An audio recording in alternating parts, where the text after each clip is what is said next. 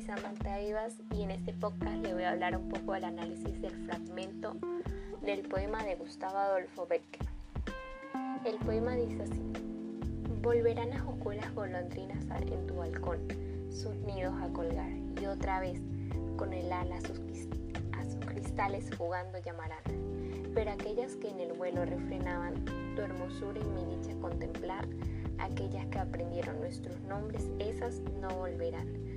Volverán la estúpida, madres selvas de tu jardín, las tapias a escalar y otra vez a la tarde, aún más hermosas sus flores se abrirán.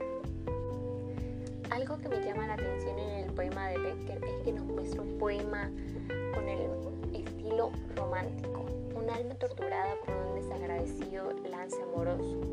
Aunque el motivo no parezca citado en sus versos, que piensa en concéntrico como todo romántico, que no hay mayor dolor en el universo que el suyo. Y ocurre a otro tópico, la función con la naturaleza agreste y salvaje, en la que busca consuelo o aniquilación. Y es que el poeta romántico encuentra una gran similitud entre su alma y la naturaleza revuelta y exaltada.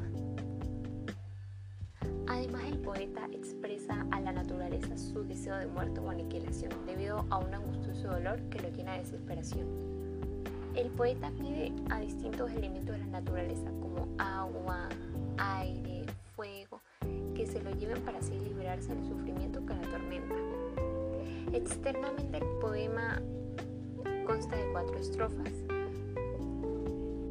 Además, el fragmento del poema presenta un léxico sencillo e entendible. Además, presenta una temática amorosa con dolor. La rima es asonante, refleja sentimientos sinceros. Además, el fragmento del poema rompe con la armonía. Esta obra hace referencia a la intimidad del autor.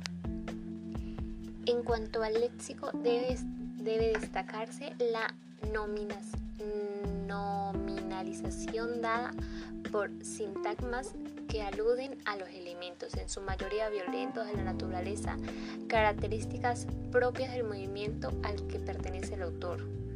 Y el orden fónico hay que señalar el empleo certero del fonesimbolismo, dado por el uso del fonema que transmite la sensación de desencadenamiento de la naturaleza violenta de movimientos súbitos y enérgicos, en el que se prolonga el estado psicológico del sujeto lírico.